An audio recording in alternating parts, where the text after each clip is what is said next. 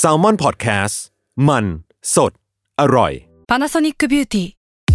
มากกว่าเครื่องเป่าผมด้วยนาโนอีเทคโนโลยีล่าสุดที่จะเปลี่ยนทุกประสบการณ์ที่คุณเคยมี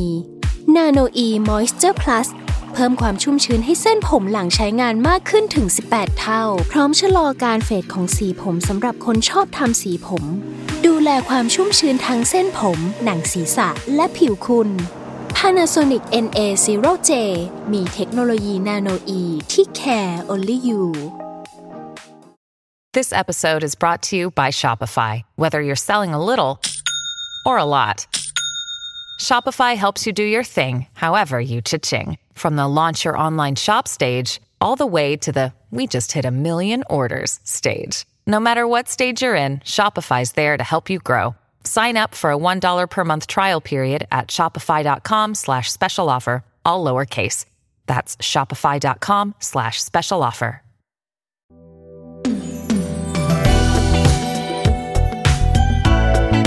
ลองเล่นดู ถ้าไม่เล่นแอนดูจะรู้ได้ยังไง กับผมท็อปปี้ประชอ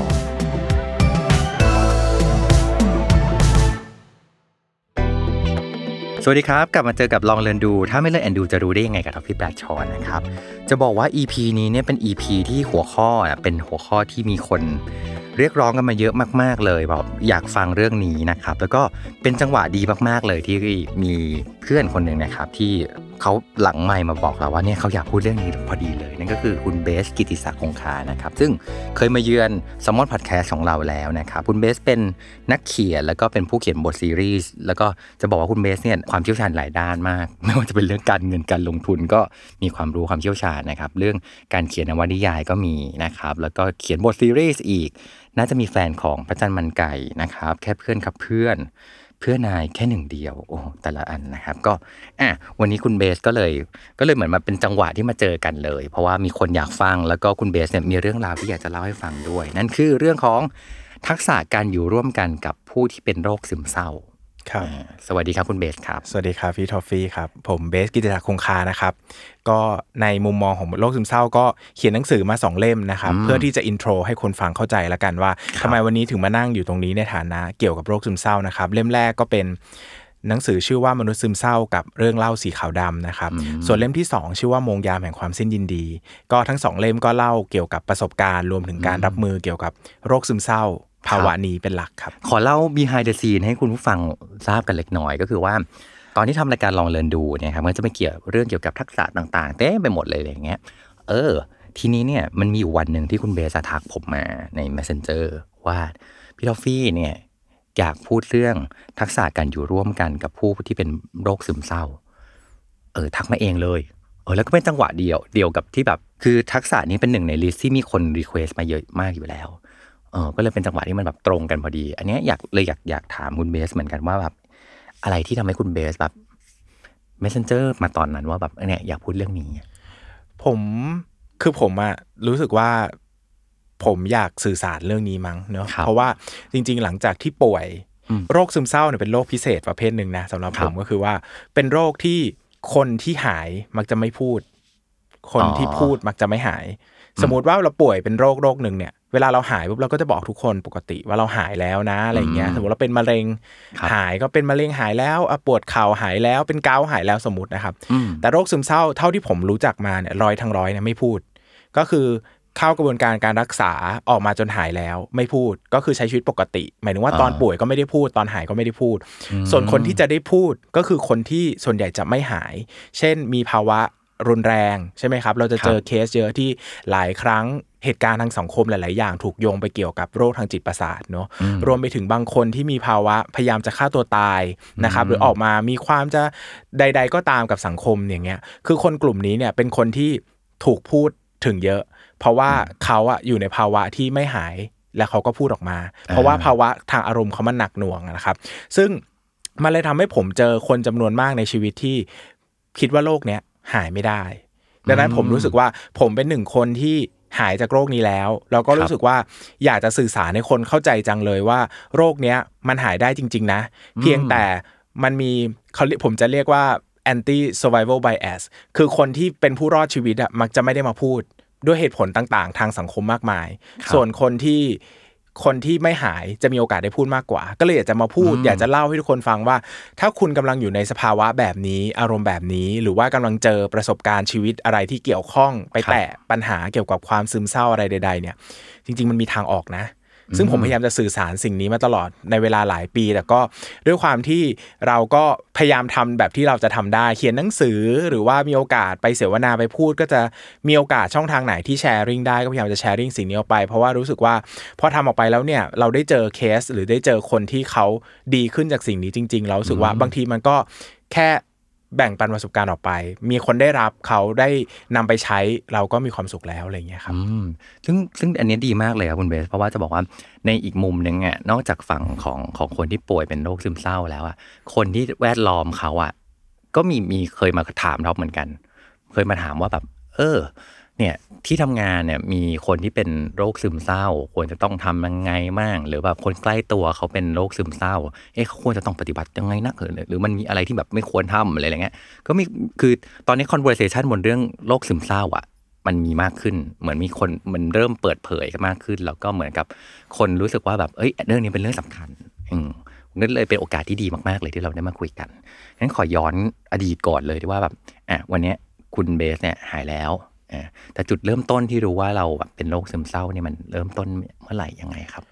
ย้อนไปเมื่อประมาณสักไม่ต้องประมาณหรอกก็ปี2018 นะครับครับเป็นช่วงชีวิตที่หนักหน่วงมากประมาณหนึ่งนะครับ ตอนนั้นเนี่ยพ่อเนี่ยคือผมเนี่ยเรียนจบมาแล้วก็พ่อเนี่ยคนพบว่าพ่อป่วยเป็นมะเร็งระยะสุดท้ายนะครับอืมก็ใช้ช่วงเวลา 3 ปีสุดท้ายกับพ่อเนี่ยนะครับ ก็ดูแลคนป่วยที่ ใกล้ตายพูดง่ายๆเนาะจนวันหนึ่งพ่อก็เสียชีวิตใช่ไหมครับพ่อเสียชีวิตแล้วมีเวลาปรับตัวตั้งตัวไม่ถึงปีนะครับ ก็พี่ชายก็เกิดภาวะเส้นเลือดในสมองตีบนะครับอืมซึ่งก็ทำให้เหมือนมันเหมือนบ้านที่แข็งแรงค่อยๆ สุดไปทีละฝั่งเสาค่อยๆ ล้มไปทีละต้นอะไรเงี้ยนะครับ ซึ่งมันหนักหน่วงมากในเวลานั้น เพราะว่าเวลา พ่อถ้าถ้าถ้าหลายคนมีประสบการณ์ร่วมเนะว่าเวลาจะต้องสูญเสียหรือว่าเกิดความเจ็บป่วยกับคนใกล้ตัวเนี่ย ถ้ามันเกิดกับคนที่สูงอายุเนี่ย เราจะทำใจได้มากกว่าประมาณนึง เราจะค่อนข้างเข้าใจได้ว่าโอเค พ่อเราอายุ 60 70 แล้วเขาจะป่วย เขาจะมีภาวะทางร่างกายเนี่ยมันค่อนข้างจะเป็นเรื่องที่น่าจะต้องเกิดขึ้นอืมแต่เวลามันเกิดขึ้นกับคนอายุ30เนี่ยแล้วเป็นคนที่เราคาดหวัง ว่าเขาจะเป็นผู้นำครอบครัว เราจะพึ่งพาพึ่งพาเขาพึ่งพิงเขาเนี่ยมันทำใจไม่ได้ ซึ่งมันเป็นภาวะของทุกคนในบ้าน มันครัก็บเกิดมวลอารมณ์ที่หนักหน่วง แล้วก็ก้าวไม่ไม่สามารถจะก้าวผ่านสิ่งนี้ไปได้นะครับ ก็ เรียกเรียกได้ว่าแบบค่อยๆล้มทีละคนในคือคนในบ้านก็มีภาวะ mental health ที่แย่ลงเรื่อยๆอะไรเงี้ยนะครับจนก็เป็นผมที่ป่วยไปด้วย สุดท้ายก็ต้องรับมือกับมันว่าจะก้าวผ่านปัญหานี้ไปได้ยังไง จริงๆ มันก็มีปัญหาแวดล้อมอีกมากมายเนอะแต่ปัญหาใหญ่ ๆ มันก็มาจากการที่ภาวะคนในครอบครัวเนี่ยเผชิญกับความเจ็บป่วยอย่างรุนแรงอืมคือเหมือนกับว่าเหมือนโดมิโนเหมือนกันเนาะคือคือคุณพ่อไม่สบายใช่ไหมครับ แล้วก็หลังจากนั้นมาพี่ชายอีกเออแล้วคือแบบ เวลากลับบ้านไปก็คือแบบสิ่งแวดล้อมเราอะมันเต็มไปด้วยความเครียดความซึมความเศร้ากันอะไรกันหมดเลย มันก็เลยเหมือนแบบบ่มเพาะสิ่งนี้มันขึ้นมา แล้ว แล้วตอนนั้นคุณเบสรู้ได้ยังไงว่า อันเนี้ยแหละคือแบบเป็นโรคซึมเศร้าแน่นอน จริง ๆ แล้วพอตั้งแต่พี่ชายป่วย ก็ตัดสินใจไปหาจิตแพทย์ตั้งแต่วันแรก ๆ เลยนะครับ ที่อืมพี่ชายป่วย ก็จิตแพทย์ก็บอกว่าเออคุณเนี่ยเป็นคนที่มีภาวะปกติมาก ๆเลยนะ หมายถึงว่า อารมณ์คุณเนี่ย mental health ดีครับไม่ป่วยอะไรเงี้ยนะครับ แล้วเขาก็ตอนนั้นเนี่ยคนรอบๆตัวผมเนี่ยก็เริ่มมีปัญหาทางอารมณ์และไม่ถึงว่าแบบมันไม่ปกติเนาะเออเออเราก็ต้องเรียนรู้ว่าเราจะรับมือกับพี่ชายที่กำลังป่วยอย่างไร หลานที่เพิ่งเพิ่งเกิดมา พี่สะพ้ยที่มีความคาดหวังว่าพี่ชายจะหายแม่ที่คาดหวังว่าพี่ชายจะเป็นเสาหลักของครอบครัวเรากลายเป็นคนที่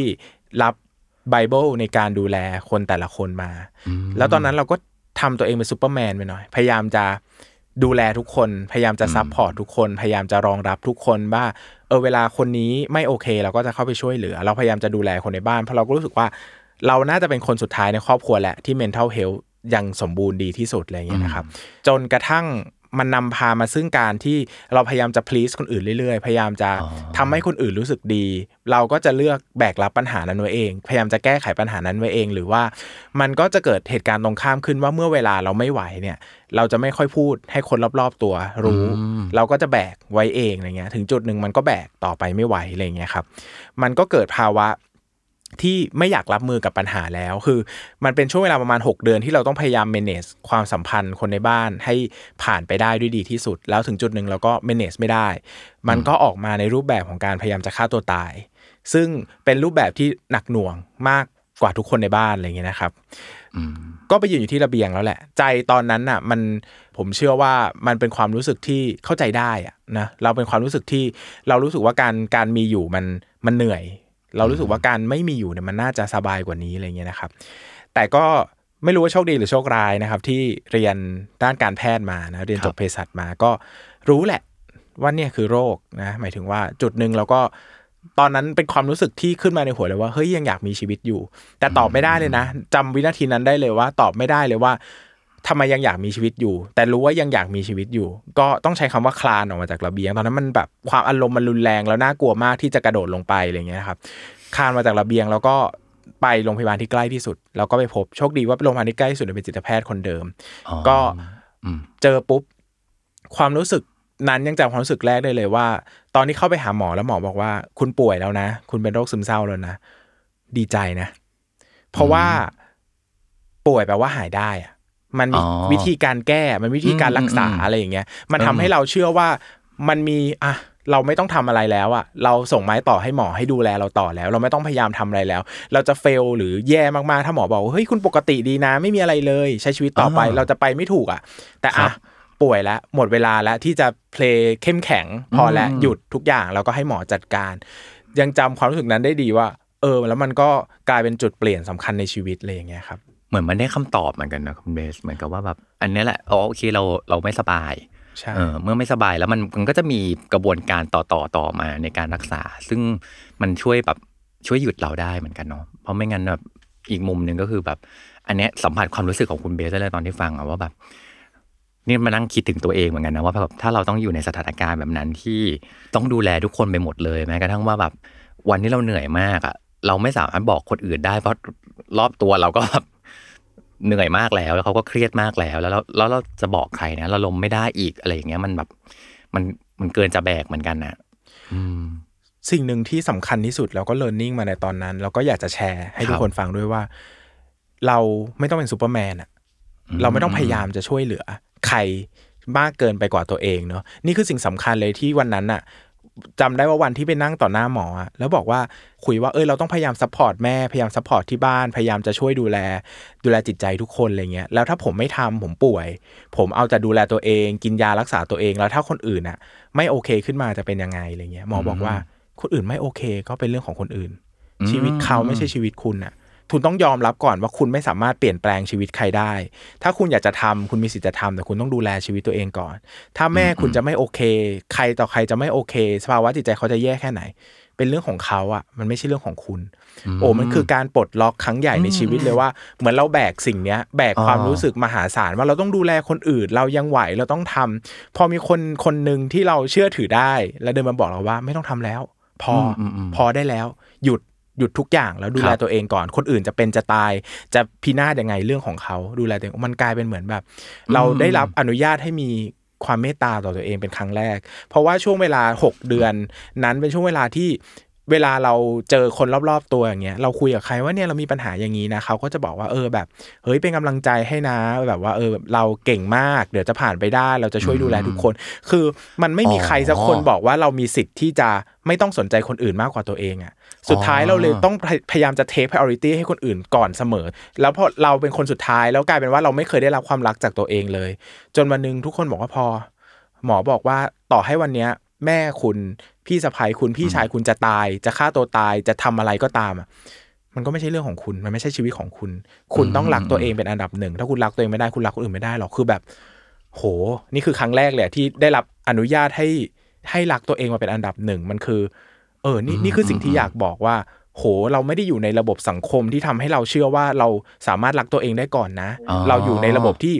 ถูกเชื่อว่าเราต้องกิฟเราต้องให้เพื่อที่เราจะได้เป็นคนดี เราจะได้เป็นลูกที่ดี เป็นน้องชายที่ดี เป็นคนที่ดีต่อสังคม แต่เราไม่ได้ถูกเรียนรู้ว่าเราต้องรักตัวเองก่อน ถ้าเรารักตัวเองไม่ได้เรารักคนอื่นไม่ได้เหมือนกันอะไรเงี้ยครับอ๋อจริงเพราะกำลังกำลังคิดอยู่แล้วมันมันคงมีซีนประเภทที่ว่าเหมือนแบบพอคนข้างนอกคนรอบตัวเห็นสิ่งที่คุณเบสทำม่ว่าจะเป็นแบบดูแล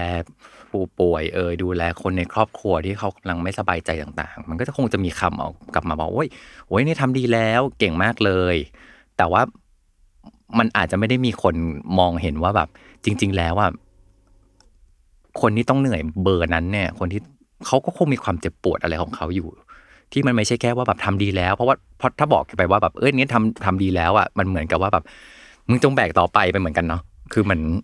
เหมือนเราถูกฝังความเชื่อไว้ตั้งแต่ไหนก็ไม่รู้เหมือนกันว่า เราต้องเป็นลูกที่ดีอืมเราต้องเป็นน้องชายที่เราต้องเป็นคนที่ดีก่อน เราต้องช่วยเหลือคนอื่นอะไรอย่างเงี้ยอืมเหมือนเราผูกคุณค่าของตัวเองไว้กับการทำสิ่งเหล่านี้ คือเรา เราอยู่ในระบบสังคมและวัฒนธรรมครับที่ช่วยเหลือพึ่งพากันอ่าซึ่งไม่ได้ผิดนะ เราก็อืมอ่าอืมมันก็เป็นเรื่องที่คริติกได้วิพากษ์วิจารณ์ได้ในสภาวะปกติ แต่ในภาวะที่สภาพจิตใจคุณไม่ไหวอะแล้วคุณครับต้องอยู่ในสภาวะสังคมแบบนี้ คุณไม่สามารถเห็นคุณค่าของตัวเองได้ ถ้าคุณไม่ทำให้คนอื่นโอ้โหอันนี้เป็นอ๋อเรื่องใหญ่มาก เพราะว่าคุณต้องรู้สึกตัวเองมีตัวตน เมื่อคุณต้องไปทริบิวตัวเองต้องไปบูชายันตัวเองให้คนอื่นอ่ามีมีชีวิตรอดมัน วันหนึ่งมันแบกไม่ไหวอะวันหนึ่งเราก็จะเออหมดก่อนอะไรอย่างเงี้ยครับอืมแล้วหลังจากนั้นพอที่ได้คำตอบแล้วว่าโอเคเนี่ย วันเนี้ยเป็นตอนเนี้ยเป็นโรคซึมเศร้าแล้วเออหลังจากนั้นชีวิตเป็นยังไงอะครับ ก็โทรบอกที่บ้านก่อนอย่างแรกว่า ไม่ไหวแล้วนะ ป่วย ไม่ทำอะไรทั้งสิ้น ไม่ดูแลหยุดทุกอย่างอืมอืมอืมก็กลายเป็นว่าเอที่อบ้านเป็นไงบ้างครับ โลกไม่แตกนะ ชีวิตก็ดำเนินต่อไป พี่ชายก็บอกเออไม่เป็นไร อยากหยุดก็หยุดไป เอ้ยเราอะกลายเป็นคนที่ over acting ไปเอง เหมือนอ๋อพยายาม พอช่วงที่เราเราพยายามจะดูแลคนอื่นมากๆอะ เราโปรเทคเขาไว้ทุกอย่างเลยโดยที่ไม่โดยโดยไม่ได้พยายามจะรับรู้ด้วยซ้ำว่าจริง ๆเขาภาวะพร้อมที่จะมีชีวิตมากแค่ไหน จริง ๆ ทุกคนก็มีชีวิตต่อไปได้ พี่ชายพี่สะใภ้แม่ทุกคนยังมีชีวิตต่อไป ผมก็บอกว่า ผมไม่ไหวแล้วนะ ผมต้องกินยาแล้วอะไรอย่างเงี้ยครับเออดังนั้นคนที่ทุกคนในบ้านก็เข้าใจ แล้วก็นำพามาสู่การพูดคุยกันมากขึ้น ซึ่งนี่เป็นสิ่งสำคัญมากๆ ในการอยู่ร่วมกับผู้ป่วยโรคซึมเศร้าเนอะเพราะว่าบางทีมันมีเรื่องที่ต่างฝ่ายต่างจูนกันไม่ติดอะ คือชีวิตผมก่อนป่วย กับชีวิตผมหลังป่วย สภาวะในครอบครัวนี้ตรงกันข้ามมากเลยอืมเป็นไงเหมือนแบบว่าเหมือนก่อนป่วยเนี่ย ช่วงที่เราไม่ได้สนใจเรื่อง mental health กันเนี่ย เราก็จะทำในสิ่งที่เราอยากทำโดยที่ไม่ได้รับฟังคนอื่นว่า คนอื่นชอบหรือไม่ชอบอะไร ใครทนได้ก็ทนใช่ไหมอาจสมมติว่าแม่พูดจาที่ไม่ดีกับเราอะไรอย่างเงี้ยเราทนได้เราเป็นลูกที่ดีใช่ไหมเราเป็นลูกที่ดี เราเป็นลูกที่ไม่ไม่โกรธพ่อแม่ ไม่เถียงพ่อแม่ใช่ไหมครับ อะหรือว่าวันที่เราโมโหพ่อแม่ เราทะเลาะเราโวยวายเราพูดจาไม่ดีใส่พ่อแม่บ้าง พ่อแม่ก็อดทน แล้วพ่อแม่ก็จะคิดว่านี่เขาเป็นพ่อแม่ที่รักลูกให้อภัยลูก ซึ่งจริงมันเป็นวิธีการอยู่ร่วมกันที่ผิดอะสุดท้ายคุณต้องหันหน้ามาคุยกันว่าเฮ้ยคำพูดเมื่อกี้อย่าพูดได้ไหมไม่โอเคเลย ขอว่าคำพูดเนี้ยอย่าพูด เรารู้สึกไม่ดีเลย แล้วพอชีวิตเปลี่ยนหันมาพูดคุยกันด้วยความเป็นมนุษย์ต่อมนุษย์อะ โยนความโอ้โหซับซ้อนทางสังคมวัฒนธรรมทิ้งไปก่อน มีความเป็นมนุษย์มาคุยกันอะชีวิตดีขึ้นมากเลยอะหลังจากนั้นเราไม่เคยพูดพ่นคำร้ายแรงใส่กันเลยอะเราก็จะเรียนรู้ว่าเฮ้ยสิ่งนี้เขาไม่อยากฟัง ดังนั้นอย่าพูด เราพูดไปไม่ได้อะไรอย่าพูด เราจะเรียนรู้ว่าอ๋อคนนี้ ต้องการอะไรคนนี้รู้สึกอะไร เราใส่ใจ mental health ใส่ใจ ความรู้สึกใส่ใจอารมณ์กันมากขึ้น มันก็เลยทำให้เหมือนเราเองก็ได้เรียนรู้ที่จะอยู่กับคนอื่นทำให้คนอื่นมีคุณภาพชีวิตที่ดีขึ้น ในขณะเดียวกันพอคนอื่นเรียนรู้ว่าการอยู่ด้วยกันแล้วทำให้คุณภาพชีวิตมันดีอะอยู่ด้วยกันแบบไม่ toxic มันเป็นยังไงอะมันก็ทำให้เขาไม่ toxic กับเรา ชีวิตเราก็ดีขึ้นไป มันก็เลยทำให้ครอบครัวกลายเป็นบรรยากาศอีกแบบหนึ่งเลยคือ จากครอบครัวที่ต่างคนต่างมีความต้องการของตัวเองที่จะ express ที่จะแสดงออกแบบพุ่งพล่านออกมา ต่างฝ่ายต่างก็พยายามทำความเข้าใจกันมากขึ้นหลีกเลี่ยงการกระทบกระทั่ง มีปัญหาเหมือนเดิมแหละ แต่ก็ต้องหาโซลูชันหาวิธีการแก้ผ่านมันไปให้ได้ด้วยวิธีอีกแบบหนึ่งแทนอะไรเงี้ยครับซึ่งอันนี้น่าสนใจมากเลยครับคุณเบสเพราะว่าเมื่อกี้เหมือนกับว่าลองคิดตามอะว่า พอเรามองคนแบบมีหัวโขนอยู่แล้วอะ มันจะมีข้อจำกัดบางอย่าง หรือจะมีจะมีแบบเลนส์อะไรบางอย่างที่ทำให้เราบางทีแบบ ไม่สามารถทำหรือไม่สามารถสะท้อนความรู้สึกของเราได้ เช่นว่าแบบอะเขาเป็นพ่อเพราะนั้นเราไม่ควรจะไปเถียงเขา หรือพอเราเป็นผู้ชายเราก็ต้องแบบไงนะแบบไม่สามารถเปิดเผยความรู้สึกได้อะไรเงี้ยคือมันด้วยหัวโขนมันมาพร้อมกับชุดความคิดแบบนี้ แต่ถ้าเกิดคิดแบบที่แบบที่คุณเบสบอกว่า เอ๊ะจริง ๆ เราเรามองคนเป็นมนุษย์ แบบเป็นมนุษย์ไม่ต้องแบบมีหัวโขนเงี้ยนะอะไรที่เขาชอบเขากำลังต้องการอะไรนะเอออันนี้เจ็บปวด เอ้ยเราพูดสุดท้ายมันสื่อสารกันได้แล้วเรารับฟังกันมากขึ้นเนี่ยการอยู่ร่วมกันมันก็จะแบบดีขึ้น ซึ่งนี่เป็นหนึ่งส่วนหนึ่งในการอยู่ร่วมกับมนุษย์ทุกคนไม่จำเป็นจะต้องเป็นผู้ป่วยด้วยนะอ่าคือกลายเป็นว่าเดี๋ยวเนี้ยพอหลังจากที่ผมป่วยแล้วหายแล้วครับเราเริ่มค้นพบเลยว่า การมีจุดยืนที่ชัดเจนและสื่อสารทำความเข้าใจกันตั้งแต่ จุดเริ่มต้นของความสัมพันธ์เนี่ยจะทำให้ความสัมพันธ์นั้นไม่ท็อกซิกอืสมมุติว่าผมมีเพื่อนคนหนึ่งนะเพิ่งมารู้จักกันตอนหลังป่วยนั่นแหละเขาเป็นคนที่เวลาเมาแล้วเขาจะแบบเมามากอ่าอะเมาเป็นคนที่แบบแบบเมาแบบสุดๆไปเลยอะไรเงี้ย เราก็จะบอกว่าโอเค เราไม่ชอบคนคบกับคนเมาแล้วขับ ดังนั้นถ้าจะคบกับเราห้ามหันมุมเมาแล้วขับ ให้เราเห็น ดังนั้นหมายถึงว่าโอเคโอเคการมาเจอกันอะถ้าต้องมารถแล้วต้องมากินเหล้าเราไม่กิน ถ้าจะไปข้างนอก ถ้าจะไปกินเหล้ากันข้างนอก ก็ขอให้เป็นรถสาธารณะ หรือว่าถ้าเมื่อไหร่คุณจะต้องไปเมาแล้วขับ ด้วยวิธีไหนก็ตาม เราไม่คบกับคุณใน part นั้นนะครับ แยกย้าย มันทำให้เราไม่ต้องมามีข้อตะขิดตะขวงกันภายหลังอ๋ออ่าหรือว่าบางทีกับคนบางคนเงี้ย เราก็จะบอกเลยว่าสมมติชวนเราไปกินข้าวเราจะบอกว่าเออ เราไม่ไปนะ เราไม่สะดวกใจอะไรเงี้ยเราไม่ต้องผัดผ่อนว่า เออแบบ เนี่ยไม่ต้องไม่ว่าเกรงใจอะเราก็พูดได้เลยว่า เออกันแบบเราอ่าเรารู้สึกแปลกๆกับการออกไปกับคนที่เราไม่ค่อยสนิทสองคนอะไรเงี้ยเราก็บอกว่าเออถ้ามีธุระปะปังไปคุยได้ แต่ถ้าออกไปคุยกันเฉยๆอย่างเงี้ยเราอาจจะยังไม่ค่อยสะดวกใจเท่าไหร่เราเป็นคนค่อนข้างโลกส่วนตัวสูงอย่างเงี้ย เวลาเราสามารถพูดอะไรตรงๆ แบบนี้ไปอะนะอืมแรก ๆ มันจะดูแบบโอ้โห เป็นคนเรื่องมากมากๆเลยอะบอกทุกอย่างเลยว่าฉันต้องการอะไรหนึ่งสองสามสี่แต่ คิดสภาพถ้าคุณเป็นคนร้อนอะ คุณเป็นคนไปกินข้าวต้องนั่งห้องแอร์แต่คุณไปกับเพื่อนไปกับแฟนคุณคุณไม่เคยบอกเลยว่าคุณเกลียดการ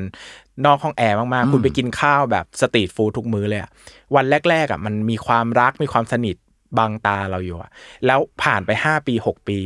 ไอ้สิ่งเล็ก ๆ น้อยๆเหล่านี้มันจะผสมรวมกันอ่าแล้วจะมาพูดวันนี้ว่าไม่อยากอะอยากนั่งห้องแอร์อะเขาไม่ get แล้วนะ เขาไม่เข้าใจแล้วมันผ่านมาห้าปีทำไมทำไมห้าปีแรกคุณนั่งได้แต่มันเป็นเหมือนกันทุกเรื่องทั้งคำพูด อย่าพูดคำนี้ได้ไหมเราไม่ชอบเลย อย่าทำแบบนี้ได้ไหมเราไม่ชอบเลย การจูนแบบเนี้ยตั้งแต่วันแรก ๆ ในความสัมพันธ์น่ะจะทำให้ความสัมพันธ์ดีขึ้น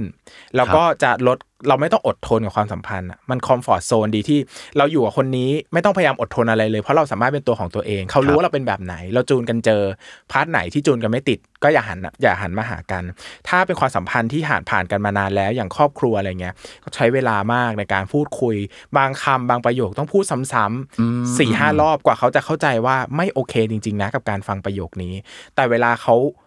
รับรู้แล้วอะเราก็ไม่ต้องฟังคำนี้ตลอดชีวิตเลยนะ เสียเวลาอ่าจริงพูดแค่แบบสามสี่เดือนอะพูดพูดไปหน่อยอะแต่ไม่ต้องฟังเราทั้งชีวิต แต่ถ้าคุณอดทนอะคุณต้องฟังไปอีก 3 0 40 ปีอะโอ้โห สภาพจิตใจเราต้องฟังสิ่งนี้ตลอดไปก็ไม่ไหวเหมือนกันอะไรเงี้ยครับอ่าบางทีการที่เรามีจุดยืนที่ชัดเจน แล้วก็บอกความต้องการบอกความรู้สึกของเราได้ มันก็เป็นการปกป้องตัวเราเองเหมือนกันเนาะไม่งั้นเราจะต้องกลายเป็นแบบเดอะแบกหรือว่าเราต้องแบบโดน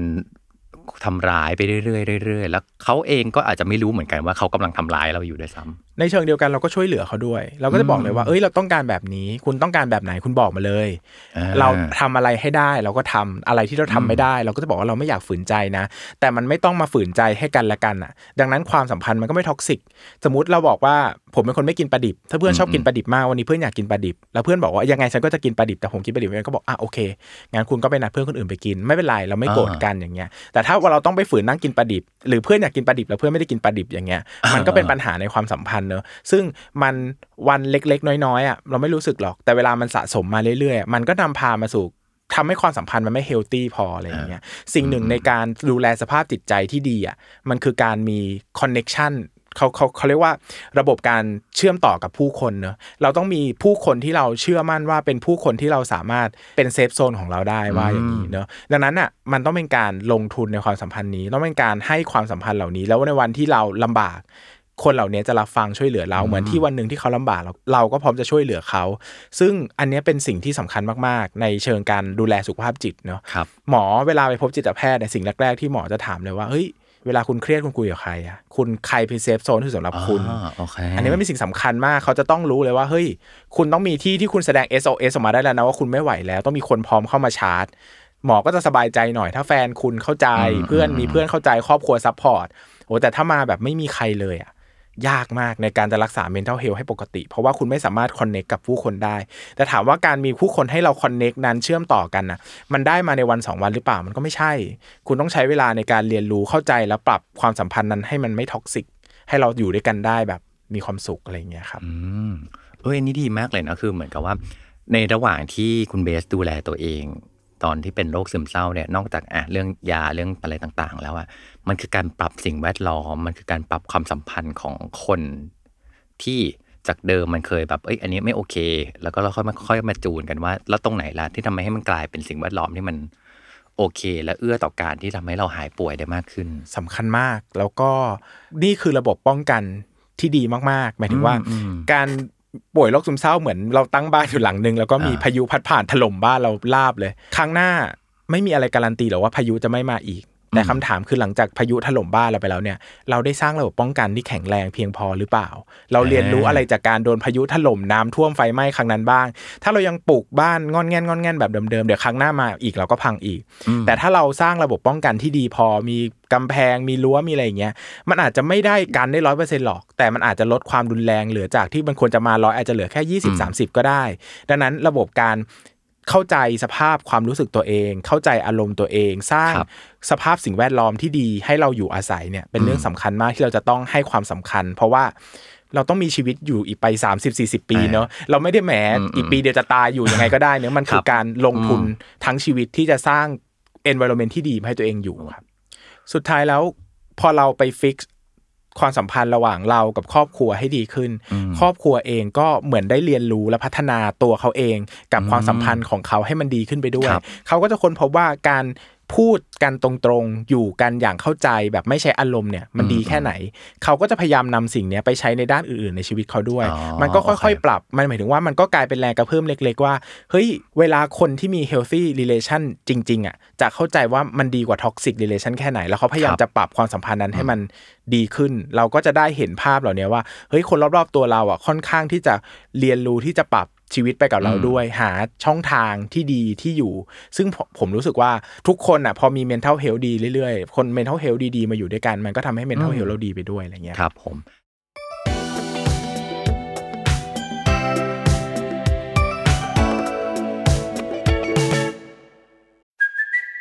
it's Kaylee Cuoco for Priceline. Ready to go to your happy place for a happy price? Well, why didn't you say so? Just download the Priceline app right now and save up to 60% on hotels. So, whether it's Cousin Kevin's Kazoo concert in Kansas City, go Kevin, or Becky's Bachelorette Bash in Bermuda, you never have to miss a trip ever again. So, download the Priceline app today. Your savings are waiting. Go to your happy place for a happy price. Go to your happy price, Priceline.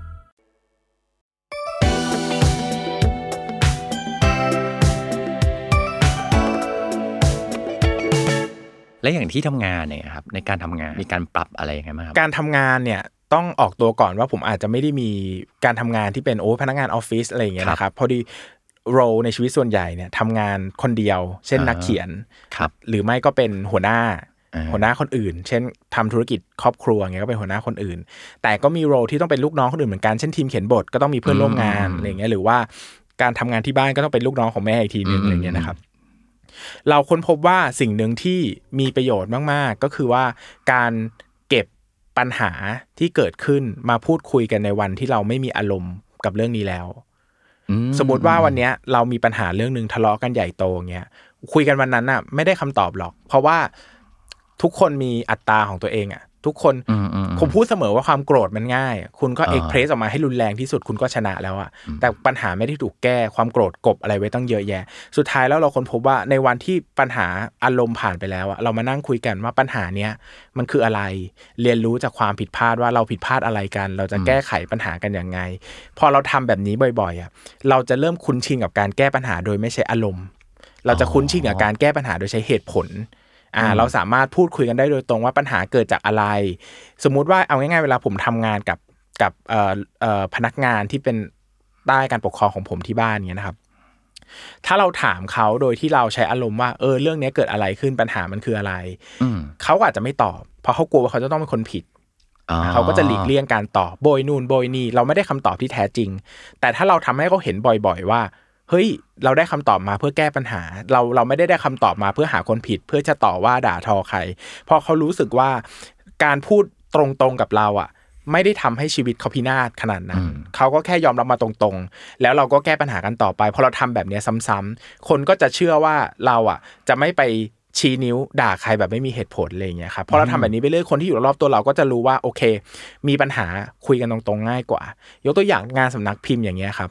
ก็ช่วงแรกๆอะพอมาทำงานด้วยกันอะไรเงี้ยก็คืองานสำนักพิมพ์ก็เป็นเพื่อนมาทำด้วยกันเนาะงานแรกๆช่วงช่วงแรกๆที่มีปัญหาเนี่ยบางทีพอมีปัญหาเนี่ยเรากังวลที่จะบอกกัน เรากังวลว่าเชื่อแบบ ถ้าเราพูดไปจะทะเลาะกันไหมจะด่ากันไหมอะไรเงี้ยแต่หลังๆ แล้วปัญหามันถูกคุยกันตรงๆเลยว่า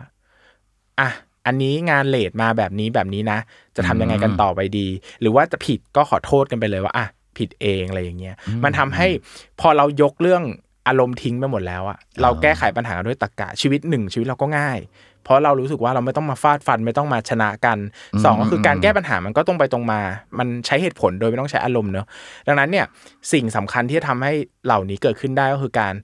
พยายามที่จะสร้างมันขึ้นมาก่อน เห็นความสำคัญกับ mental health เมนเห็นความสำคัญกับการรับฟังคนอื่นอะไรเงี้ยนะครับ ซึ่งผมก็ต้องออกตัวว่าผมไม่ได้เป็นคนที่ทำได้ร้อยเปอร์เซ็นขนาดนั้นหรอก แต่ผมก็เชื่อว่าว่าพอเราพยายามทำอะ มันจะดีขึ้น อาจจะไม่ได้โอ้โหดีร้อยเปอร์เซ็นแต่อย่างน้อยมันก็คงต้องดีกว่าตอนที่ไม่พยายามฟังใครเลยอะไรเงี้ยครับอืมอืมอืมแล้วอย่างตอนทำงานอย่างเงี้ยครับ อย่างอะโอเคในเรื่องที่บ้านเนี่ยโอเคเราเปิดเผยได้แหละว่าแบบอะตอนนี้ไม่สบายเป็นโรคซึมเศร้าแล้วอะทุกคนรับรู้ อย่างในการทำงานเนี่ยคุณเบสคิดว่าเราควรบอกคนรอบตัวเราไหมหรือว่าเราไม่หรือเราไม่จำเป็นต้องบอกสำหรับผมนะ ผมรู้สึกว่าเอาที่เราสบายใจอืม แต่อาจสมมติว่าผมก็ยังเชื่อมั่นว่าสิ่งสำคัญที่สุดคือความสบายใจของเรา อยากบอกก็บอกอืมไม่อยากบอกก็บอก ไม่อยากบอกก็ไม่ต้องบอกเนอะแต่หมายถึงว่าหลายคนอาจจะรู้สึกว่าจำเป็นต้องบอก เพราะว่าเออโลกกำลังมีเอฟเฟกต์กับชีวิตกำลังจะต้องอะสมมติบางคนได้งานมาเยอะเกินไปหนักมากเกินไป เราต้องมาคุยแล้วนะว่านี่เราคืออยู่ในสภาวะอารมณ์ที่มันแบกสิ่งนี้ไม่ไหวแล้วนะ อะไรอย่างเงี้ยซึ่ง สำหรับผมอะการบอกว่าเป็นโรคซึมเศร้าไปเลย หรือว่าการอธิบายว่าปัญหามันมีอะไรหนึ่งสองสามสี่บ้างสำหรับผมอะผมไม่ได้รู้สึกว่ามันต่าง แต่การบอกไปเลยว่าอะโรคซึมเศร้ามันดูเป็นการที่ง่ายและทุกคนอะเข้าใจง่ายดี ก็เป็นโรคป่วยประมาณนี้ประมาณนี้ แต่สุดท้ายโรคซึมเศร้ามันตั้งอยู่บนปัญหาบางอย่างอะมันสมมติมีปัญหาอะเนี่ยเอองานไม่โอเค comfort งาน hard แบบว่างานมัน workload มันหนักเกินไป หรือว่าการ communication ในองค์กรมันไม่ดีอย่างเงี้ย คุณเปิดการ์ดโรคซึมเศร้าแต่ปัญหาไม่ได้แก้ดังนั้นอะอ๋อคือคุณจะโอเคเปิดการ์ดก็ได้แต่คุณต้องแก้ปัญหาด้วยนะ ผมก็เลยบอกว่าหลาย ๆ เคสที่ผมเจออะเขาไม่ต้องพูดด้วยซ้ำว่าเป็นโรคซึมเศร้า แต่ต้องกล้าพูดถึงปัญหาที่แท้จริงที่ทำให้เกิดโรคซึมเศร้าต่างหากเนี่ยคือสิ่งสำคัญว่าสุดท้ายแล้วอะคนไม่ได้สนใจหรอกว่าเราป่วยหรือไม่ป่วย คนสำคัญมากกว่าว่า การป่วยของเราเกิดจากอะไร แก้ไขได้ไหมแล้วจะส่งผลอะไรกับองค์กร ดังนั้นเราต้องมองให้ขาดว่าโอเค เราแก้ปัญหานะ เราไม่ได้คือ ผมไม่สนับสนุนให้ออกมาแบบเป็นโรคซึมเศร้าจ้า แล้วก็ทุกคนต้องพลีชันแบบนี้มันอ๋อไม่ใช่วิธีการแก้ที่ถูกต้องเนอะจริงครับแต่พอเรารู้ตัวว่าเฮ้ยสมมติว่างานมันเอฟเฟกต่อเราอืมจนถึงขั้นว่าเราป่วยแล้วอะเราต้องกล้าที่จะสปีกเอาแล้วว่าเฮ้ย คุณต้องรู้แล้วนะว่าเนี่ยมันส่งผลต่อ mental health ชันคุณจะแก้ไขปัญหานี้อย่างไร หรือถ้าคุณพูดออกไปแล้วพยายามทุกอย่างแล้วมันแก้ไม่ได้คุณต้องหาทาง ยักเยืองแล้วอะ คุณจะลาออกไหม คุณจะเปลี่ยนงานไหม หรือถ้ามันเปลี่ยนไม่ได้จริง ๆ คุณก็ต้องไปคุยกับแพทย์ว่าไม่ได้ ก็ต้องใช้ยารักษาช่วยเหลือกันไปอะไรอย่างเงี้ยครับอืมเออในมุมนี้ดีมากเลยเนาะเพราะจริงๆมันเหมือนมันเหมือนแบ่งเป็นสองส่วนด้วยกัน พอเวลาบอกว่าแบบ อ่า ฉันทำงานแล้วมีปัญหา ฉันเป็นโรคซึมเศร้า มันดูแบบครอบจักรวาลไปหมดเลยเนาะ เออ แต่มันจะมีทั้งส่วนที่เป็น อะ อันนี้ส่วนของการที่เราเป็นโรคซึมเศร้าส่วนหนึ่ง แล้วก็มีส่วนของปัญหาจริง ๆ อืม ซึ่งจริง ๆ แล้วอะ ไม่ว่าจะเป็นโรคซึมเศร้าหรือไม่เป็นปัญหานี้ก็ต้องแก้ แต่มันเหมือนกับว่าแบบไม่ว่าจะเป็นโรคซึมเศร้า หรือไม่เป็นโรคซึมเศร้า เราก็ต้องรู้ลิมิตของตัวเราเองเหมือนกันว่า อันเนี้ยไหวหรืออันนี้ไม่ไหวเหมือนกันเออเพราะเหมือนกับว่า ถ้าเราไม่เคยบอกกลับไปเรื่องเดิมที่ที่คุณเบสบอกเลย ถ้าเราไม่เคยบอกความต้องการที่แท้จริงของเรา หรือบอกสภาพจิตใจของเราอะว่าเราโอเค หรือเราไม่โอเคกับเรื่องไหนบ้างอะต่อให้เป็นโรคซึมเศร้าหรือไม่เป็นโรคซึมเศร้าอะสุดท้ายมันมีผลกระทบต่อเราหมดเหมือนกัน ยกตัวอย่างให้เห็นภาพเลยนะ คือตอนที่ผมทำบทละครเรื่องแรกอะ่ะ ผมกลับมาป่วยเป็นโรคซึมเศร้าอืมเลย เพราะว่าภาวะการทำงานอะเราไม่เคยทำงานหนักขนาดนี้มาก่อน คืออย่างนี้นะครับ ระบบการรักษา mental health ของเราเนี่ยขึ้นอยู่กับ 3 อย่าง คือ self control แล้วก็ connection นะครับ self หนึ่งคือเราต้องรู้ก่อนว่าเรามีคุณค่ากับเรื่อง เราต้องรู้สึกว่าตัวเองมีคุณค่าก่อน เราถึงจะมีชีวิตรอด แล้วมี mental health ที่ดีได้ แต่พอไปทำงานใหม่เซลล์ไม่มีอะ ไม่มั่นใจทำอันนี้เป็นเรื่องใหม่สนพอดีเอด้อวยเป็นเรื่องใหม่เราไม่เก่ง เราไม่มีอ่าความมั่นใจเลยว่าเรามีความสามารถเราเสนอไปนี่คืออะไรวะทำถูกไหมอันนี้ตลกหรือเปล่าคือหนึ่งคือเซลล์เราหายแล้ว เพราะมันไม่ใช่เรื่องที่เรามั่นใจ ไม่ใช่เรื่องที่เรามีความสามารถ มันไม่ใช่เรื่องที่เราเก่งนั้นหนึ่งคือ self เราหายแล้วทำให้เราแบบ concern ในแง่ที่หนึ่งสอง control control นี่ก็เป็นเรื่องยากเพราะว่าพอไปทำงานเรื่องแรก ไม่รู้เลยครั้งแรก ๆอะเข้าใจว่าประชุมบทก็คือว่าอะนัดสักบ่ายโมงสี่โมงเย็นก็น่าจะเลิกแล้ว จริง ๆ คือถ้านัดบ่ายโมงก็เลิกประมาณเที่ยงคืน standard โดยทั่วไปประชุมบทกันทีละสิบสองชั่วโมงสิบชั่วโมง แรก ๆ เราเป็นเด็กใหม่เราไม่กล้าถามอ๋อ เราไม่กล้าคุยเราไม่รู้เลยว่าวันนี้จะเลิกกี่โมงวะอ่าวันนี้อ่าอ่านัดคุยแล้วจะเป็นยังไงต่อคุยรอบนี้เสร็จจะต้องคุยอะไรอีก จะต้องคุยอีกกี่รอบ กี่รอบถึงจะเสร็จไอ้ process นี้จะอยู่ไปอีกกี่เดือน แล้วอาทิตย์หน้าจะนัดวันไหนไม่กล้าถามอะไรเลย เป็นเด็กตัวเล็กอยู่ในห้องเพราะว่าเป็นน้องสุดใช่ไหมครับ แล้วคนอื่นที่โหคนอื่นเขียนกันมาเป็น10 20 เรื่องนี่เรื่องแรก ไม่กล้าเลยเราก็อะครับพยักหน้าครับเขาให้ทำอะไรก็ครับ control ไม่มีเลย ควบคุมอะไรไม่ได้ วันนี้จะเลิกงานกี่โมงยังไม่รู้เลยอะอ๋อออาทิตย์หน้าจะทำงานวันไหนบ้างก็ไม่รู้ control ก็เสียอีกนะครับ ข้อที่ 3 คือ connection ก็เสีย เพราะว่าปกติเราใช้เวลาตอนเย็นในการเจอเพื่อน แต่ปรากฏว่าเราเลิกเที่ยงคืนนะให้คุยกับใคร เที่ยงคืนเปิดมาทุกคนก็นอนหมดแล้ว เราเพิ่งออกจากตึกเพิ่งออกจากการทำงานเองอะไรเงี้ยโอ้โหสภาพก็พังพินาศก็ต้องกลับไปหาหมอ ก็คุยกับหมอหมอก็อธิบายเข้าใจว่าเฮ้ยตอนนี้คุณกำลังเจอเผชิญปัญหานะสามข้อนี้คือสิ่งที่คุณต้องรักษาโอเคเซลฟ์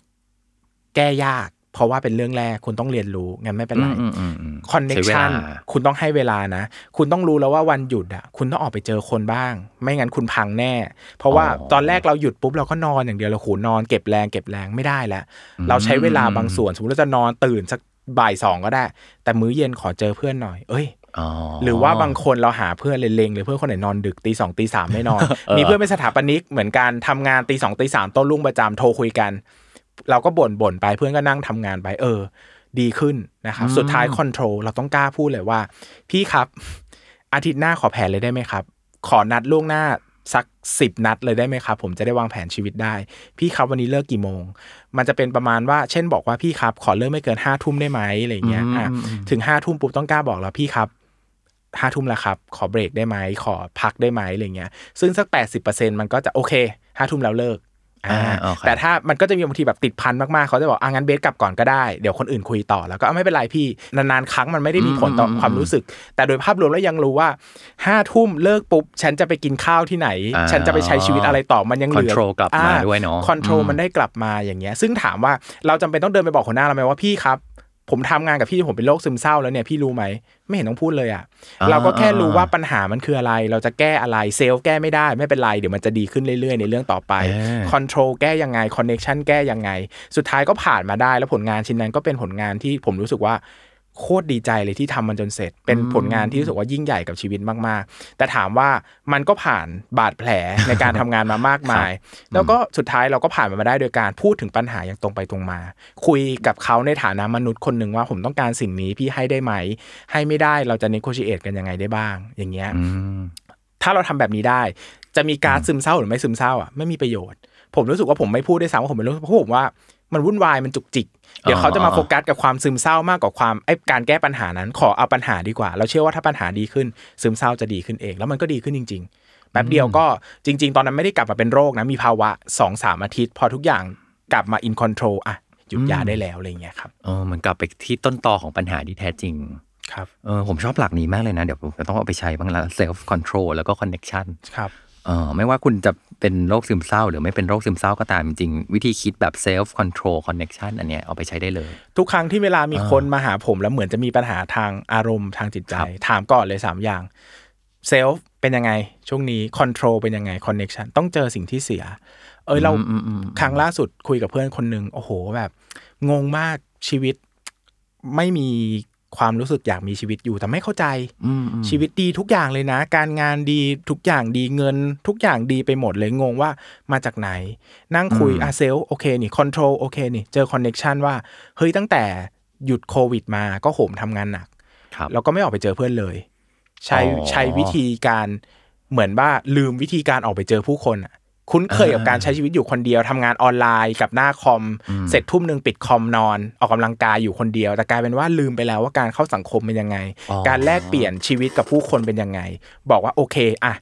อย่างแรกเลยออกไปเจอผู้คนก่อนโหยเขาบอกโหยเขาไม่ได้แบบไม่ได้เขาก็เพิ่งนึนึกกถึงออกว่าเออสองสามปีนี้ไม่ได้เจอใครเลยแม้กระทั่งคุยโทรศัพท์เหมือนคนอ่าพอคุ้นเคยกับการอยู่คนเดียวนานๆมันก็จะแบบไม่คุยมันไม่มันไม่ได้มีความพยายามจะเชื่อมต่อ ปรากฏว่า ถามว่าหายขาดเลยไหมไม่ได้หายขาดเขาต้องไปพบแพทย์อยู่ดีเพราะว่าเขาครับเป็นมานานแต่อืมดีขึ้นอย่างเห็นได้ชัด เขาค้นพบว่าเขามีเวลาช่วงเวลาที่มีความสุขมากขึ้นต่อวันต่อสัปดาห์ และไอ้เวลาเหล่านั้นมาจากไหน มาจากการได้อยู่กับผู้คนได้คุยกับผู้คนเนี่ยแหละเขาบอกว่าปัญหาที่เขาได้พูดเนี่ยบางทีแค่ได้พูดกับคนที่เขาเชื่อมั่นว่ารับฟังเขาจริง ๆอะ เขาก็รู้สึกดีขึ้นแล้วอะ โดยไม่ต้องใช้อะไรยิ่งใหญ่ไปกว่านี้เลยอะไรเงี้ย ดังนั้นสามหลักเนี่ยผมยึดเสมอว่าเซลล์คอนโทรลคอนเน c ชันสับสนเมื่อไหร่ เจอปัญหาชีวิตเมื่อไหร่ หรือว่าสภาวะอารมณ์ผิดปกติเมื่อไหร่ ตั้งคำถามให้เจอเสมอว่าสามสิ่งเนี้ยเรากำลังเสียอะไรอยู่อะไรเงี้ยครับอืมโอเค ทีนี้ถ้าถ้าเกิดว่าถ้าคนที่เราทำงานด้วยอย่างเงี้ยครับคุณเบสเขามาบอกเราว่าเอะคุณเบสครับผมเป็นโรคซึมเศร้าอย่างเงี้ย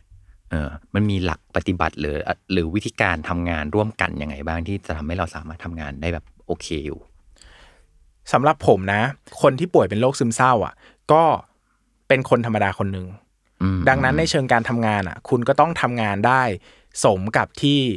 ได้รับเงินเดือนมาตามปกติอ่าโอเคนะครับอืมอืมดังนั้นเนี่ยแต่เราอาจจะต้องถามเขาว่า คุณคิดว่ามีอะไรให้เราพอจะช่วยเหลือคุณได้บ้างเนอะส่วนใหญ่การเป็นโรคซึมเศร้าเนี่ยมันมีหลายสาเหตุเนอะอืมมันจะครอบครัวบ้างมาจากชีวิตบ้าง แต่ต้องหาให้เจอว่าเกี่ยวกับงานหรือเปล่าอ่าอ๋อถ้าเกี่ยวกับโอเคงานคุณต้องมาคุยกันว่า งานแบบไหนงานอะไรที่ส่งผลทำให้คุณป่วยมากขึ้น คุณรู้สึกแย่มากขึ้นอืมถ้าแก้ได้ช่วยกันแก้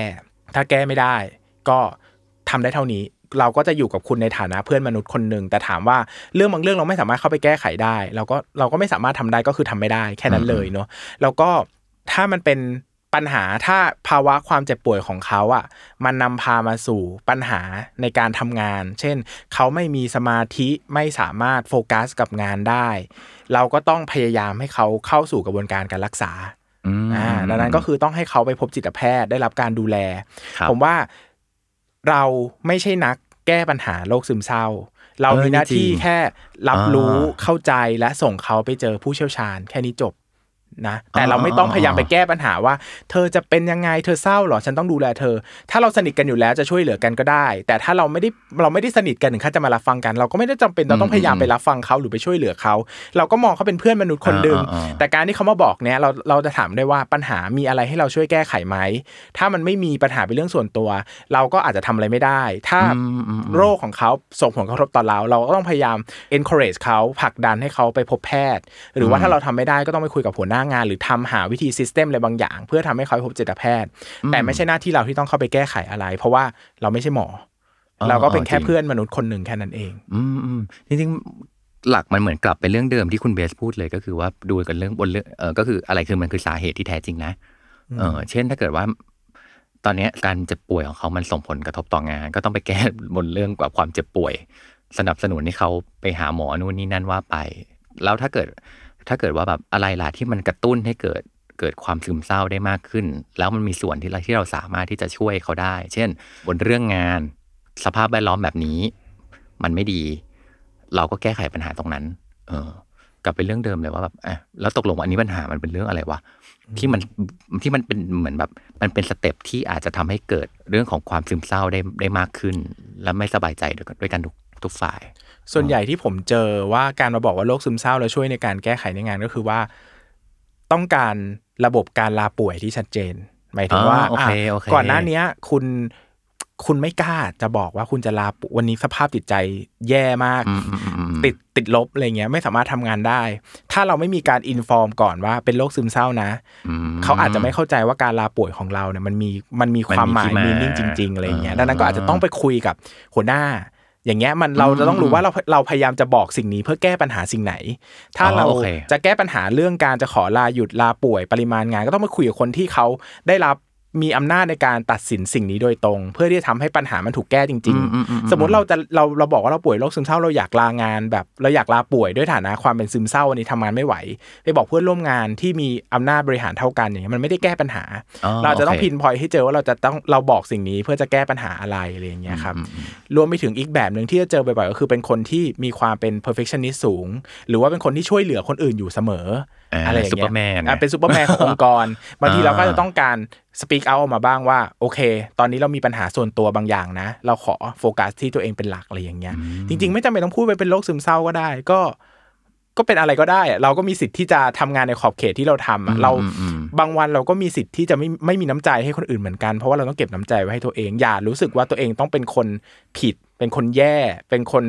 ไม่เราไม่จำเป็นต้องรู้สึกผิดกับการรักตัวเองอะ อันนี้เป็นสิ่งที่ผมพยายามจะบอกเสมอว่า ถ้าเรารู้สึกอย่างนี้ได้อะความรู้สึก mental health เรามันจะแข็งแรงมากขึ้น อืมเพราะเท่าที่ฟังมาเนี่ยผมว่าแบบอันหนึ่งที่มันจะเป็นปัจจัยที่ช่วยได้ ซึ่งไม่ว่าจะเป็นโรคซึมเศร้าหรือไม่เป็นน่ะก็สิ่งนี้ก็มีประโยชน์ก็คือว่าการทำ culture ขององค์กร หรือ culture ของที่ทำงานให้มันแบบ เราสามารถเปิดเผย ความรู้สึกที่แท้จริงของกันและกันได้อะหรือเปิดเผยปัญหาได้ มันไม่ใช่ว่าเหมือนกับว่าแบบพอมีปัญหาอะไรเกิดขึ้น แล้วก็ ทุกคนก็เงียบกริบ เก็บไว้ใต้พรมหรืออะไรเงี้ยหรือคนรู้สึกไม่ไม่สีเขียวว่าเมื่อฉันมีปัญหาแล้วฉันไม่รู้จะพูดกับใครถ้ามันมีตรงถ้ามันมี culture ตรงนี้ได้หรือว่าที่ทำงานมาสร้างระบบที่ทำให้ทุกคนเปิดเผยความรู้สึกได้ ทุกคนรับฟังซึ่งกันและกัน อันนี้ก็จะแก้ไขปัญหาแล้วก็ช่วยทุกคนได้เหมือนเหมือนกันหมดเนาะอืมใช่ครับสำคัญมากแล้วก็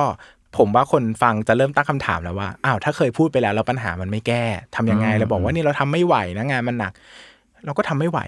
ทำไม่ไหวก็คือทำไม่ไหวเลย แล้วถือว่าจเราริงๆบอกแล้วแก้แล้ว ถ้าเขายังให้งานเท่าเดิมก็ทำไม่ไหวครับจริงทำไม่เสร็จทำไม่เสร็จโลกจะแตก ถ้าโลกจะแตกก็เป็นเรื่องของบริษัทไม่ใช่เรื่องของเรา ก็เราบอกว่าเราทำไม่ไหวอะ คือเราต้องเราต้องหาให้เจอก่อนนะว่าไอ้คำไม่ทำไม่ไหวของเราเนี่ยเราทำไม่เก่งเองหรือเปล่า หรือว่าเรามั่นใจว่าเราก็ทำงานในระดับมาตรฐานเงินเดือนแล้วแต่มันไม่ไหวจริง ๆอะ คือหลายคนอะ ก็อยู่ในองค์กรที่พูดออกไปแล้วแล้วอาจจะไม่ฟังอืมไม่ฟังเราก็ต้องยืนหยัดว่าฉันจะทำเท่านี้ เพราะฉันรู้ว่าสิ่งนี้ถ้ามันเกิดขึ้นต่อไปมันจะเป็นปัญหาต่ออ่าอมันจะเป็นปัญหาและทุกต่อคฉันนด้วยนะ ใช่เออถ้าฉันป่วยเธอยินดีเหรอ เธออยากได้อ่าพนักงานป่วยๆมาทำงานเหรอ แล้วแบบว่าสมมติอะเราบอกว่าเราไม่สามารถทำงานหลังห้าโมงเย็นได้อะครับ ก็ไม่ต้องทำก็ไม่ต้องทำไปเลยอะไรอย่างเงี้ย ก็คือถ้าองค์กรไม่สามารถยอมรับกับความเป็นจริงที่เรายืนหยัดได้เราก็อาจจะต้องยอมรับว่าเราไม่เหมาะกับองค์กรเนอะคือผมจะพูดเสมอว่าอืมอืมเราอย่าเอาชีวิต mental health ไป sacrifice ให้กับงานใดงานหนึ่ง มันไม่มีอะไรมีค่ามากกว่าเรา ไปกว่าสภาพจิตใจของเราเองอีกแล้วอะไรเงี้ยนะครับ ดังนั้นเนี่ยขีดเส้นใต้ให้เจอร้อยทั้งร้อยของงานที่ผมเจอมานะ ไม่ทำก็ไม่ตายเพียงแต่เราชอบคิดไปเองว่าไม่ได้ อันนี้ต้องทำอันนี้ประชุมหัวหน้าทักมาสี่ห้าทุ่มต้องตอบเลยอะไรเงี้ย เรากำลังสร้างความคาดหวังกับตัวเอง จนมากเกินไปร้อยทั้งร้อยคนมาปรึกษาผม ผมก็จะบอกว่าไม่ทำดูดิ หยุดเลย เนี่ย มีประชุมอะไรเนี่ยลองไม่เข้าดิ ประชุมมันจะล่มไหม จะมีใครตายไหม ไม่มี แล้วพอผ่านครั้งสองครั้งได้วไม่ได้จะเข้าใจเลยว่า อ๋อ เราสามารถเซโนได้นะ เราสามารถไม่ทำได้นะ พอเรายืนหยัดเราเจอที่ยืนของเราแล้วว่าเราสามารถยืนหยัดว่าเราจะทำหรือไม่ทำอะไรโอ้ชีวิตเราจะง่ายขึ้นเยอะ ทุกคนจะบอกว่า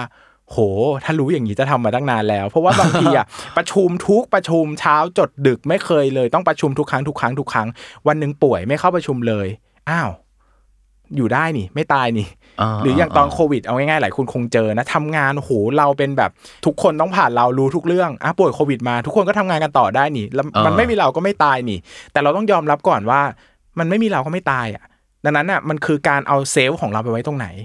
คนทั่วไปอะมักเอาเซลล์เราไปตั้งกับงาน ตั้งกับว่าเราจะต้องเป็นคนเก่งตั้งกับคคนนอื่นบ้างดีอะไรเงี้ยลองกลับมาตั้งตัวเองบ้างสิว่าลองให้เซลล์อยู่ที่ตัวเองบ้างว่า เราได้ทำเพื่อตัวเองบ้างหรือเปล่า เราไม่ได้บอกว่าเฮ้ย เซลล์ตัวเองร้อยงานศูนย์อันนั้นก็อาจจะเป็นมนุษย์ป้ามนุษย์ลุงไปหน่อย ลองแบ่งหาที่ทางใหม่ซิอะไรอย่างเงี้ยครับซึ่งอืมเชื่อว่าร้อยทั้งร้อยดีขึ้นหมด แล้วก็ค้นพบจริง ๆ ว่า เออ ไม่มีเราไม่ตายจริง ๆอะไรเงี้ยอ่าน่าจะมีบทเรียนอะไรที่คุณเบสได้มาเยอะอะจากการที่แบบโลกนี้มันมาเปลี่ยนชีวิตไปหมดเลยอะอยากรู้ว่าแบบสิ่งที่ได้เรียนรู้จากการที่เป็นโรคซึมเศร้าอะครับมันคืออะไรครับสิ่งที่ผมได้เรียนรู้มากที่สุดก็คือว่า จริง ๆ แล้วเราสามารถช่วยเหลือคนอื่นได้มากกว่าที่เราคิด ซึ่งจริง ๆ แล้วเนี่ยผมจะพูดว่า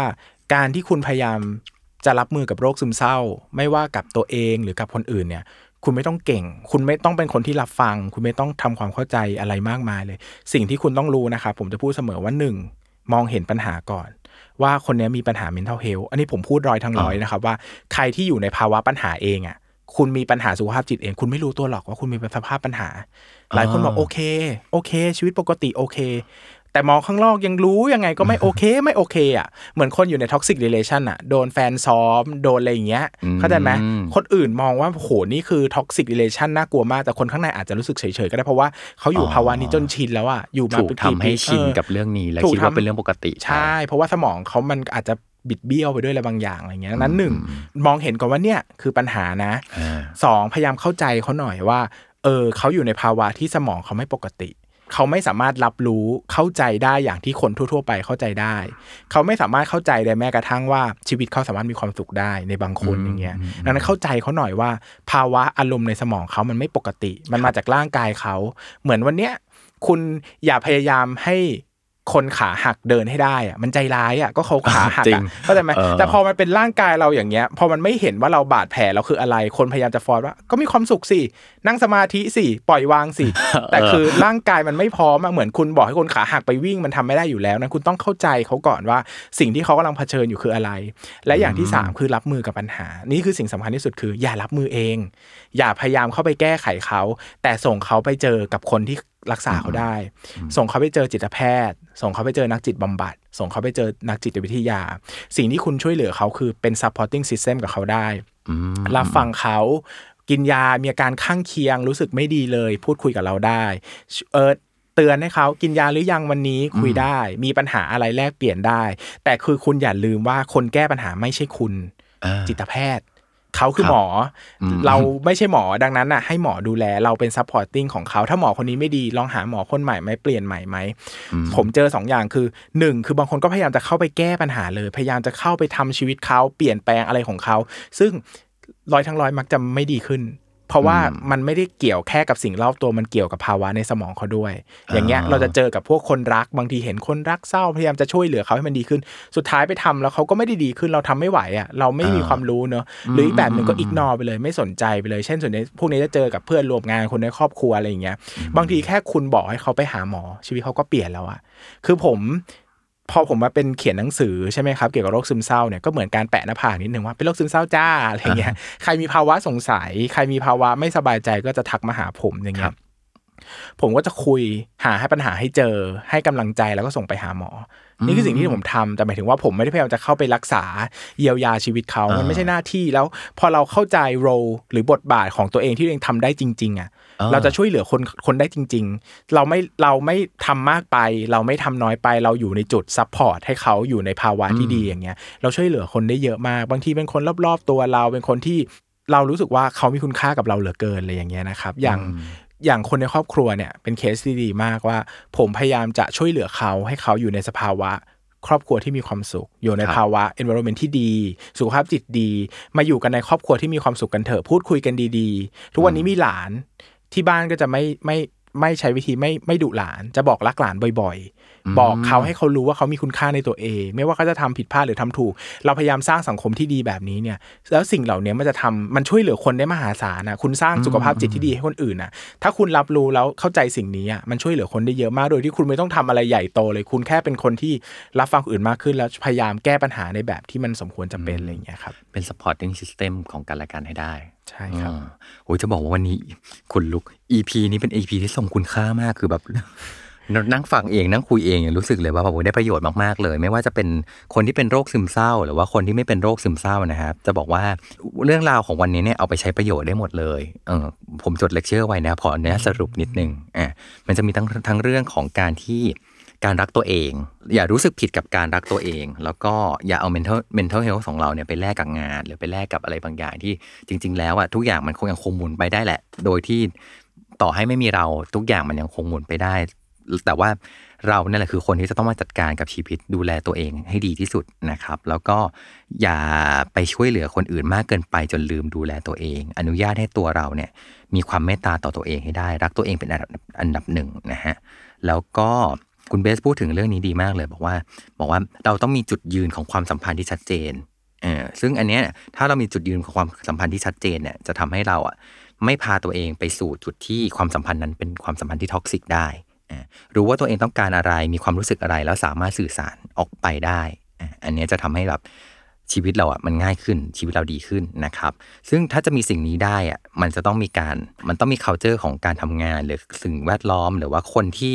อยู่ด้วยกับเราที่เขาเป็น safe zone ให้เราด้วยเหมือนกัน ก็คือคนที่พร้อมจะรับฟัง และเช่นเดียวกัน เขาเองก็ต้องสามารถที่จะสะท้อนความรู้สึกของตัวของเขาเองได้ด้วยด้วยเหมือนกันนะครับแล้วเราก็คนเป็นคนที่รับฟังด้วยนะฮะอีกอันนึงที่ผมชอบมากเลยนะครับ ก็คือว่าเก็บปัญหามาคุยกันในวันที่เราไม่ระเบิดลงแล้วอ่าแล้วก็กลับมาคุยกันว่าเอ๊ะจริงๆแล้วปัญหาของเรามันคือปัญหาอะไรกันแน่นะอ่าคุยกันโดยที่มันไม่มีอารมณ์แล้วคุยกันด้วยตรรกกะจริง ๆ แล้วเนี่ยพอเป็นแบบนี้ปุ๊บปัญหามันจะถูกแก้อ่า กับเรื่องอีกเรื่องหนึ่งขอไฮไลท์ไว้เลยนะครับ บนเรื่องว่าแบบตอนนั้นเราคุยกันบน conversation ว่า เอ๊ะ ควรจะต้องบอกไหมว่า เราเป็นโรคซึมเศร้ากับที่ทำงาน ซึ่งจริง ๆ แล้วคุณเบสบอกว่าจะบอกหรือไม่บอกไม่ต่างกัน เลยอยู่ที่ความสบายใจ แต่ว่าสุดท้ายแล้วอะไม่ว่าจะเกิดปัญหาเรื่องงานแบบไหนขึ้นมา ให้กลับไปดูว่า เอ๊ะ จริง ๆ แล้วงานเนี่ย งานนี้มันมีปัญหาบนเรื่องอะไร ให้แก้บนเรื่องนั้น อย่าเพิ่งหงายการ์ดว่าแบบ เอ้ย ทุกปัญหาที่เกิดขึ้นมันมาจากโรคซึมเศร้าหมด เพราะไม่อย่างนั้นน่ะมันจะปัญหานั้นจะไม่ถูกแก้อ่าจะบอกว่าเอาไปใช้ได้หมดเลย ทุกอย่างต่อให้ไม่เป็นโรคซึมเศร้า อันนี้จะบอกว่าเป็น MEP ที่มีประโยชน์มากโอ้ๆนะยินครับดีมากครับ คุณคุณเบสมีอะไรอยากจะฝากบอกคนที่กำลังเผชิญกับโรคนี้อยู่ไหมครับ ผมมาที่นี่ เพราะว่าอยากจะพูดตรงนี้แหละอ่าตอนที่ผมป่วยเป็นโรคซึมเศร้า อะ ผมไม่คิดเลยว่าผมจะสามารถมีความสุขยังไงได้ หมอเคยถามผมว่าเต็มสิบคุณคิดว่าคุณมีความสุขเท่าไหร่ ผมบอกว่าเจ็ด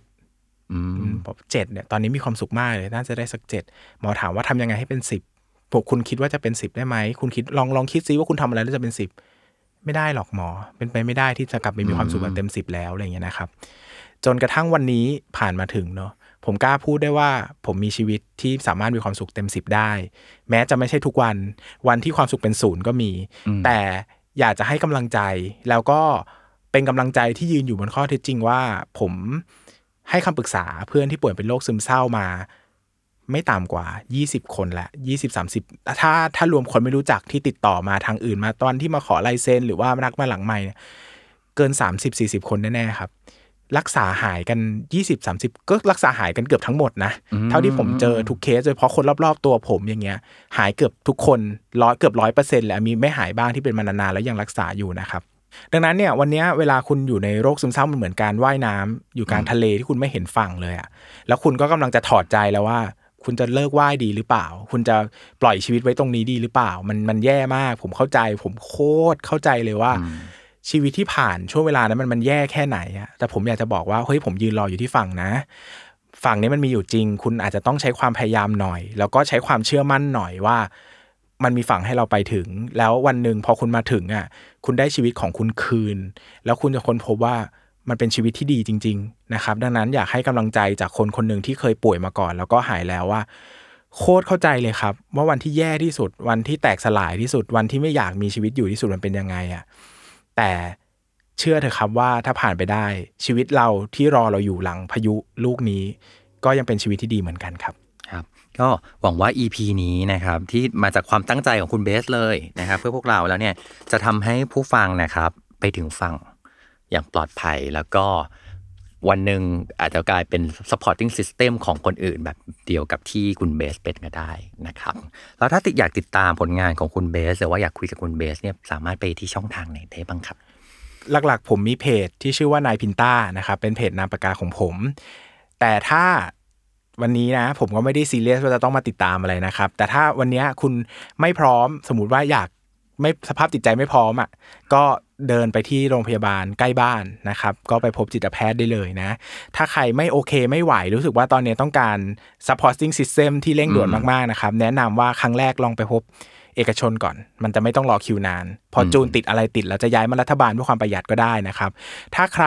ไปเจอหมอแล้วรู้สึกหมอไม่โอเคเลย คุยไม่รู้เรื่องหรือรักษามานานไม่หายสักที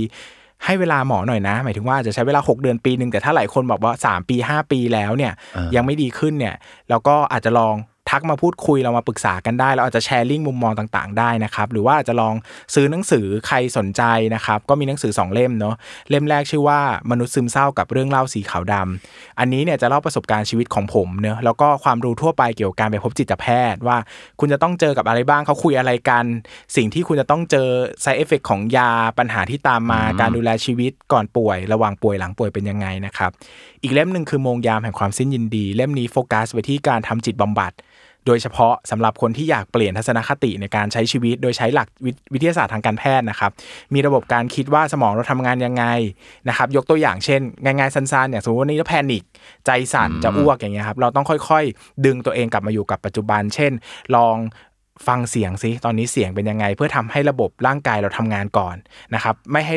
สภาพแพนิคของเรามันเอา